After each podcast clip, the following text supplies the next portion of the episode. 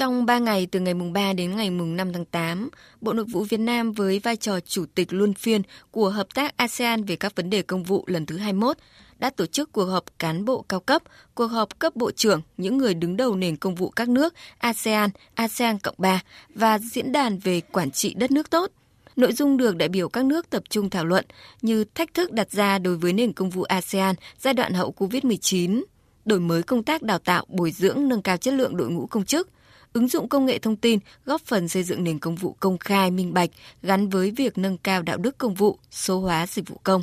Thứ trưởng Bộ Nội vụ Vũ Chiến Thắng cho biết. Bộ Nội vụ đã tổ chức thành công hội nghị. Hội nghị đã quán triệt đúng quan điểm chủ trương chính sách,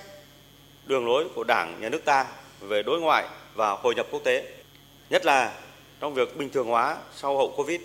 công tác tổ chức đảm bảo khoa học, an toàn, tiết kiệm, không lãng phí, đảm bảo sự mến khách thân thiện của đất nước và con người Việt Nam, phù hợp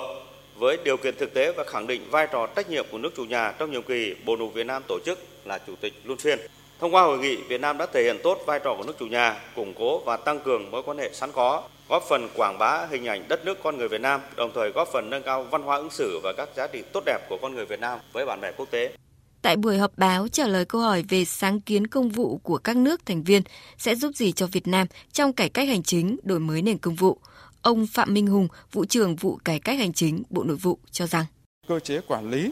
tuyển dụng sử dụng rồi tạo cơ hội thăng tiến cho công chức, rồi mô hình về quản lý công chức nhằm hướng tới xây dựng cái đội ngũ công chức chuyên nghiệp rồi liêm chính phục vụ nhân dân. Đấy là cái yếu tố nền tảng tạo nên cái sự thành công của một số nền công vụ các nước.